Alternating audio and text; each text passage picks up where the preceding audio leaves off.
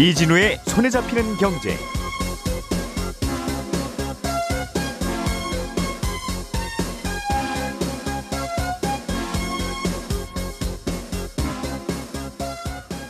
안녕하십니까 이진우입니다. 작년에 우리나라 IPO 시장 새로 공모하는 주식의 특징을 하나 꼽으라고 하면 메타버스나 NFT 같은 새로운 기술을 선보이는 IT 기업에게 투자 자금이 집중되고 공모가가 높았다는 겁니다. 그러자 금융당국이 앞으로 이런 기업들이 기업 공개 IPO를 할 때는 공시 기준을 더 강화하는 쪽으로 방향을 잡았다고 해요. 공시 기준을 어떻게 왜 강화하려는 건지 이 얘기 좀 먼저 들어보겠습니다. 이달 21일에 금리가 연 9%인 적금이 출시됩니다. 요즘 은행 적금 금리가 기껏해야 한 3% 정도일 텐데 어떤 적금이길래 9%나 준다는 건지 어, 자세하게 이 허화 시를 좀 더 알아보겠습니다. 서울시가 노후 주거지 정비 사업을 추진합니다. 이 사업의 이름을 모아타운이라고 붙였던데 어떻게 진행되는 건지 이 내용도 살펴보죠. 2월 10일 목요일 손에 잡히는 경제 광고 잠깐 듣고 시작하겠습니다. 우리가 알던 사실 그 너머를 날카롭게 들여다봅니다. 평일 아침 7시 5분 김종배의 시선 집중.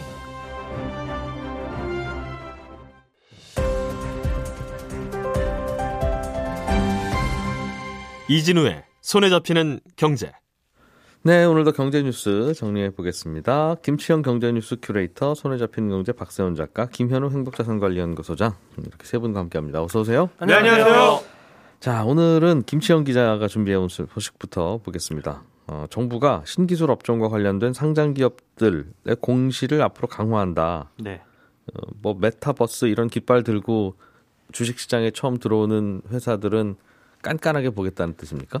어, 일단은 이미 들어와 있는 그 상장사들 중에 예.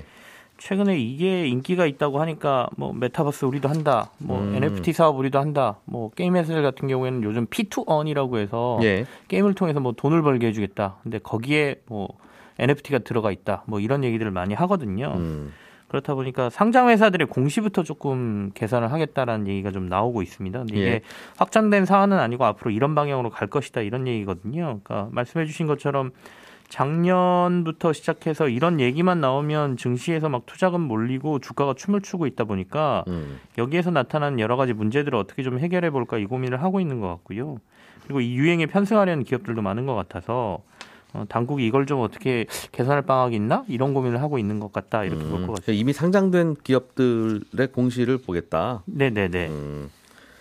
어, 주로 그럼 어떤 기업들이냐라고 하면 좀 구- 분류가 됩니까? 어, 말씀하신 것처럼 당장은 메타버스나 NFT 같은 쪽에 좀 포커스가 맞춰져 있는 것 같고요. 예. 이게 이제 조금 더 과거로 돌아가 보면 바이오 기업들이 한참 시장에서 뜨거운 관심을 받을 때, 음. 뭐 우리가 임상 들어갔어, 뭐 어디서 무슨 파이프라인 가져왔어라고 할 때 바이오 기업들에도 이런 문제가 좀 있었거든요. 예. 그 당시에 이제 바이오 기업들은 워낙 전문적인 용어들이 많이 나오고 그 당시에는 투자자들에게도 매우 생소한 용어들이었기 때문에 지금은 많이들 이해를 하시지만 음.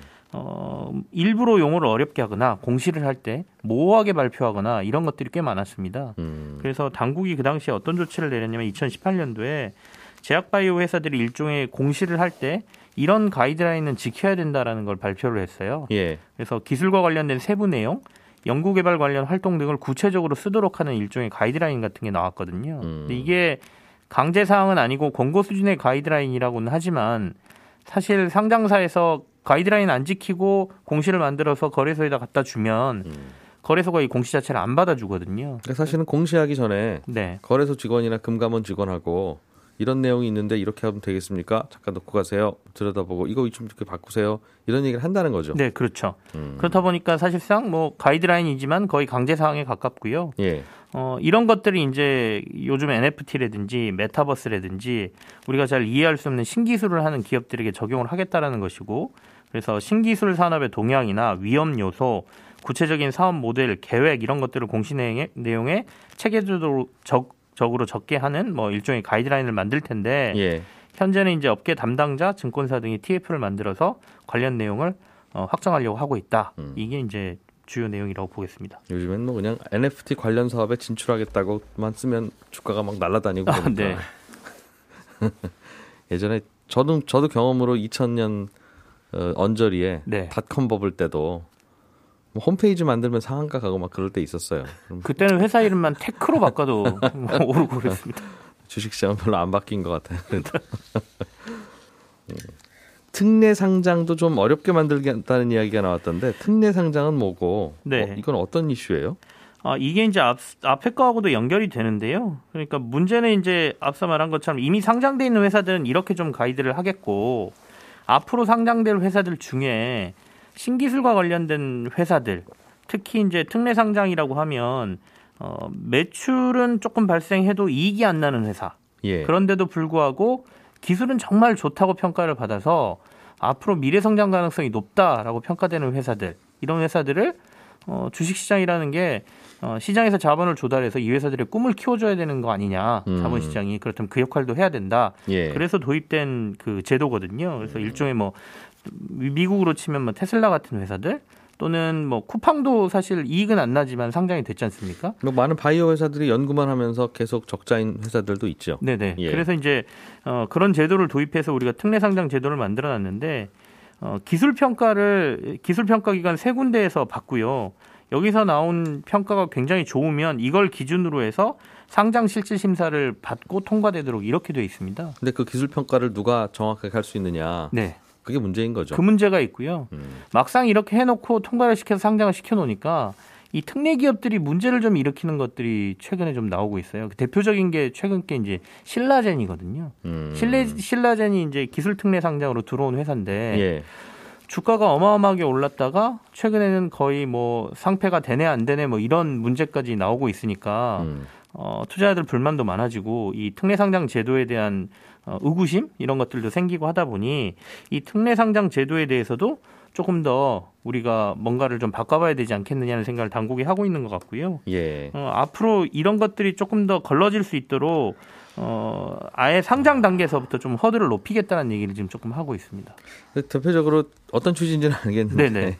이게 바이오 기업 같은 경우엔 이 후보 물질을 가지고 임상, 일상, 이상, 삼상을 해서 신약으로 만들어 보겠다는 네. 거 아니겠어요? 맞습니다. 근데 그건 임상 시험을 해봐야 이게 좋은 약이 될지 아니면 중간에 부작용이 나올지를 알지.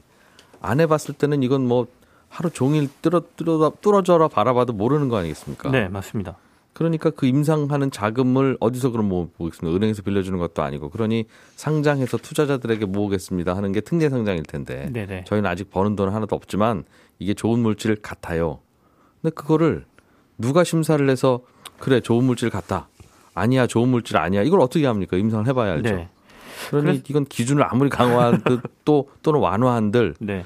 이건 마찬가지 딜레마에 빠질 것 같은데. 조금 화가 나신 것 같은데 그 당국의 마음은 저도 이해는 되는데요. 근데 예. 이게 실효성이 없을 것 같다는 생각은 사실 하고 있습니다. 그럴 바에야 그러면 특례 상장 제도를 없애는 게 낫지. 그러니까 이 특례 상장이라는 게 항상 이런 리스크가 있는 건데 네. 리스크가 있는데 어떤 회사가 특례 상장됐다가 그게 기술이 실패했다고 해서 이게 특례 상장이 문제다라고 네. 하면 그것도 처방이 조금 잘못된 거 아닌가 싶기도 하고. 그래서 뭐 상장 단계에 있어서 문제점을 조금 해결하는 거는 필요해 보이는데 기본적으로는 상장과 퇴출이 훨씬 더 자유로워져야 예. 어, 내부에서 지금은 퇴출한다고 해놓고 퇴출 심사하는데 2년 3년 걸리고 처벌도 안 이루어지고 이러거든요. 그러다 보니까 투자자들도 혹시나 살아날 수 있다는 미련을 갖게 되고 그런 것들이 반복되다 보니까 어, 이런 위험성 있는 회사들에 대한 투자가 생각보다 쉽게 이루어지고 음. 고민들이 조금 투자자들의 고민이 더 있어야 된다는 얘기가 되겠죠. 그래서 이 방향이 맞는지에 대해서는 논란이 좀 있을 것 같고요. 도리어 상장 퇴출 제도에 대한 고민을 조금 더 해야 되지 않을까라는 음. 개인적인 생각을 가지고 있습니다. 투자자들이 조금만 현명하게 하면 되는데 좀 불안하다 싶으면 뭐 투자 안 하면 되고. 그게 쉽- 주식 시장에 그거는 영원히 고칠 수 없는 문제인 것 같고요. 여기는 네. 그 돈에 대한 어떤 욕심이 같이 복합돼 있는 공간이지 않습니까? 그러니까 음. 이걸 없애겠다라는 건 사실상 불가능한 것이고요. 다만 투자자들을 보호해야 된다라는 것 때문에 당국이 이런 약간의 무리수 또는 제도를 고치겠다는 얘기는 음. 나오는 것 같습니다. 다른 대안도 없어 보이기는 해요. 사실은 이 리스크를 그냥 우리가 받아들이면서 특례 상장 제도를 유지하느냐, 네. 아니면 이 리스크가 큰 것 같으니까 특례 상장 제도를 없애느냐, 둘 중 하나지 이게 적당히 좀 강화하면 나아지겠구나 할 수 있는 성격은 아닌 듯해서. 네, 맞습니다. 자, 박세훈 작가님, 네. 음, 이자를 연 9% 주는 적금이 나온다고 해서 네. 빨리 좀 알, 알았으면 좋겠다. 네. 생각이 듭니다. 상품 이름이 청년 희망 적금인데요. 예. 시중 11개 은행에서 이달 21일부터 가입을 할 수 있습니다. 이름을 들어보니 저는 가입 안 되는군요. 그렇습니다. 11, 11개 은행.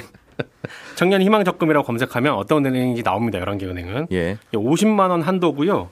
2년간 적금을 하면 만기 때 정부가 최대 36만 원을 은행 이자라는 별도로 더 얹어서 주는 겁니다. 그리고 이자에 대해서도 세금을 안 매기고요. 어제 11개 은행이 고시한 금리를 다 보니까 신기하게 전부 다 금리가 5%입니다. 근데 은행별로 우대 금리는 조금씩 다릅니다. 그래서 우대 금리가 은행별로 얼마나 다른지를 비교해 보고 싶으신 분은 은행연합회 홈페이지 들어가면 비교해 볼 수 있다라고 금융위원회 보도자료에 써 있는데 예. 실제로 해보시면 어떤 걸 눌러야 볼 수 있는지 찾는 게 쉽지가 않습니다. 그래서 저희 홈페이지 오늘자 방송란에 바로 갈 수 있는 링크 걸어뒀으니까 관심 있는 분들은 저희 홈페이지 이용하시면 되고요. 아무튼 일단 금리 5%를 가정했을 때 50만 원씩 2년을 붙는다면 예. 만기 때 원금 1,200만 원에다가 대략 100만 원 조금 안 되는 금액을 더 받을 수 있는 거라서 계산해 보면 대략 연 9%짜리 적금을 2년 부은 거랑 받는 돈이 비슷합니다.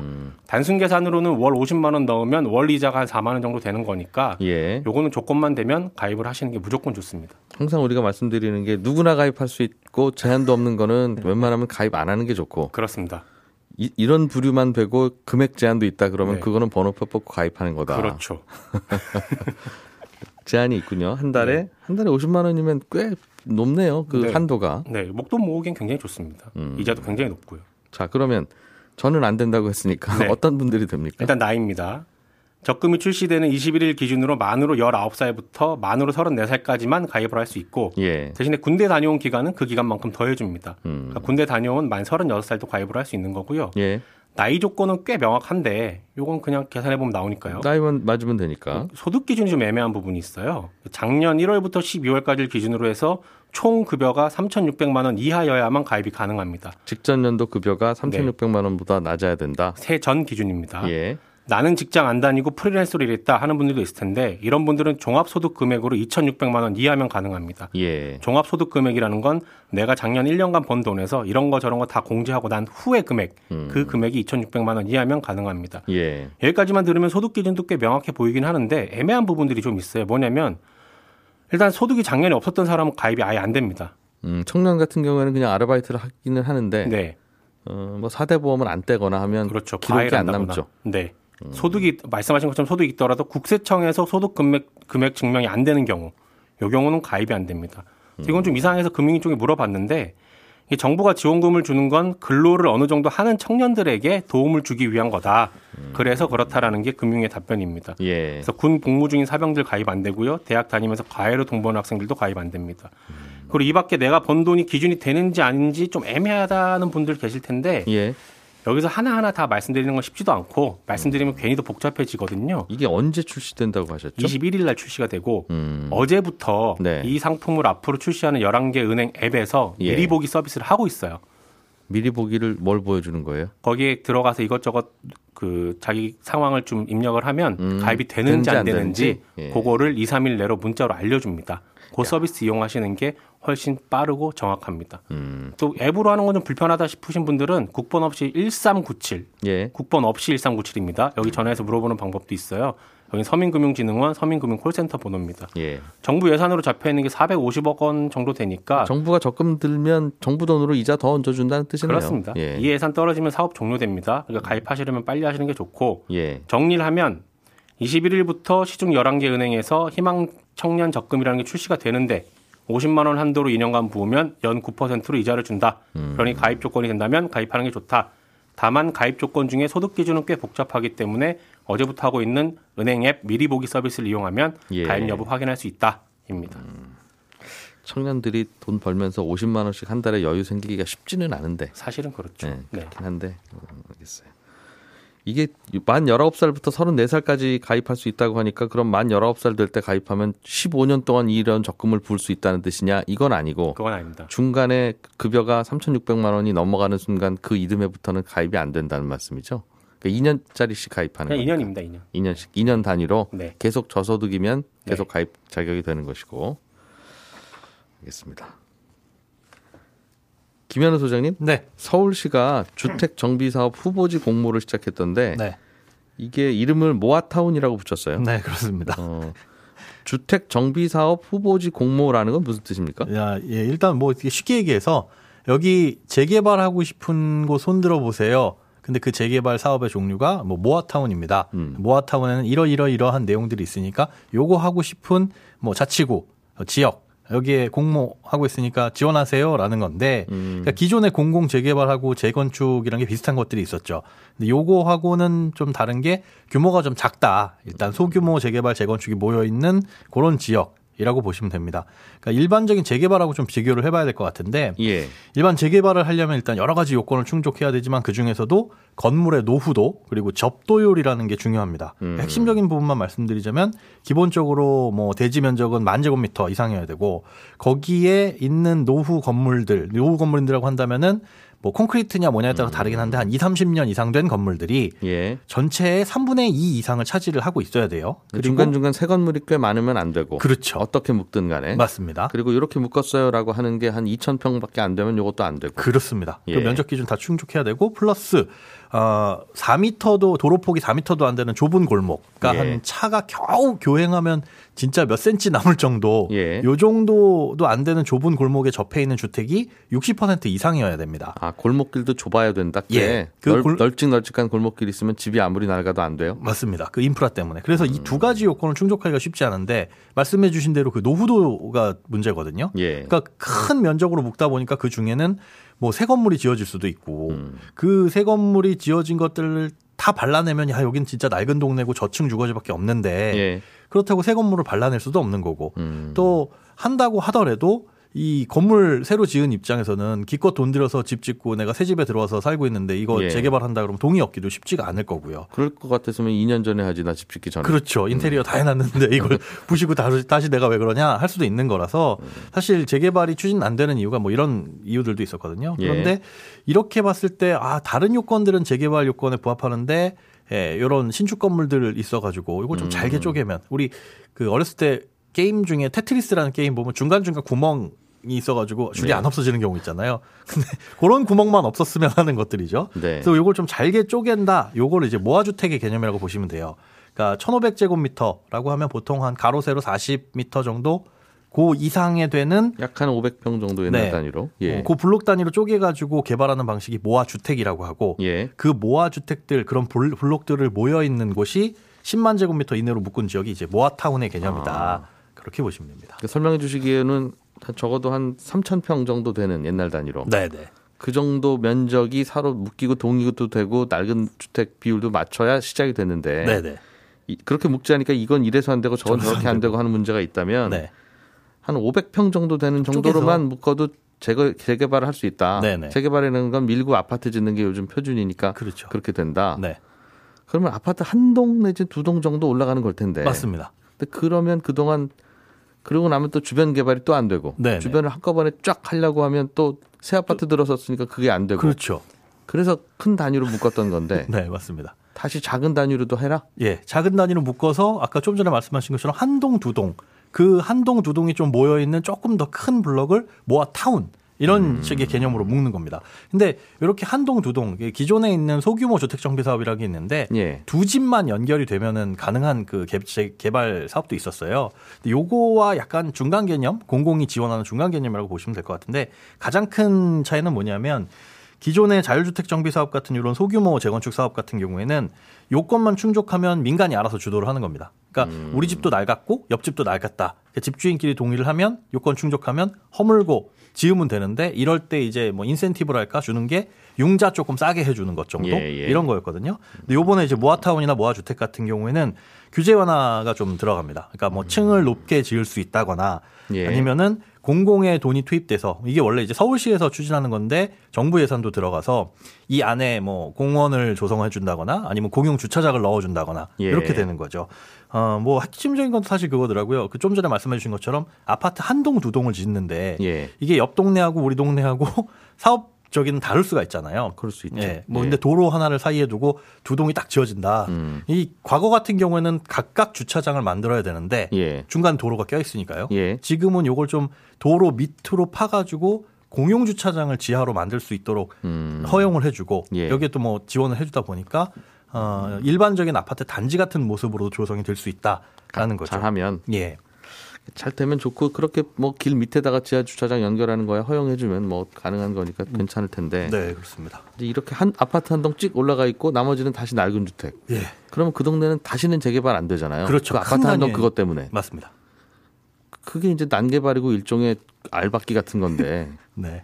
어, 워낙 주택이 모자라니까 이렇게라도 얼른 지으세요 하는 모양이에요. 그렇죠. 그것 때문에 안 해왔던 것들인데 음. 이렇게 한 동 두 동만 하게 되면 그 지역은 영원히 개발이 안 된다. 예. 아, 그런 것 때문에 이런 것들을 안 했었는데 이제는 소규모라도 소규모라도 조금 추진을 하자. 음. 해보자 하는 건데. 방향입니다. 그래도 이런 게 있으면 좀 그런 낡은 주택들 좀 사면 나중에 새 아파트 되는 집이 되나 싶은데 아마 이거 구입하실 때 기준 날짜가 있어서 네. 굉장히 자칫하면 손해 보실 일이 있을 텐데 요거는 내일 조금 좀 더 연결해서 알려주세요. 네, 알겠습니다.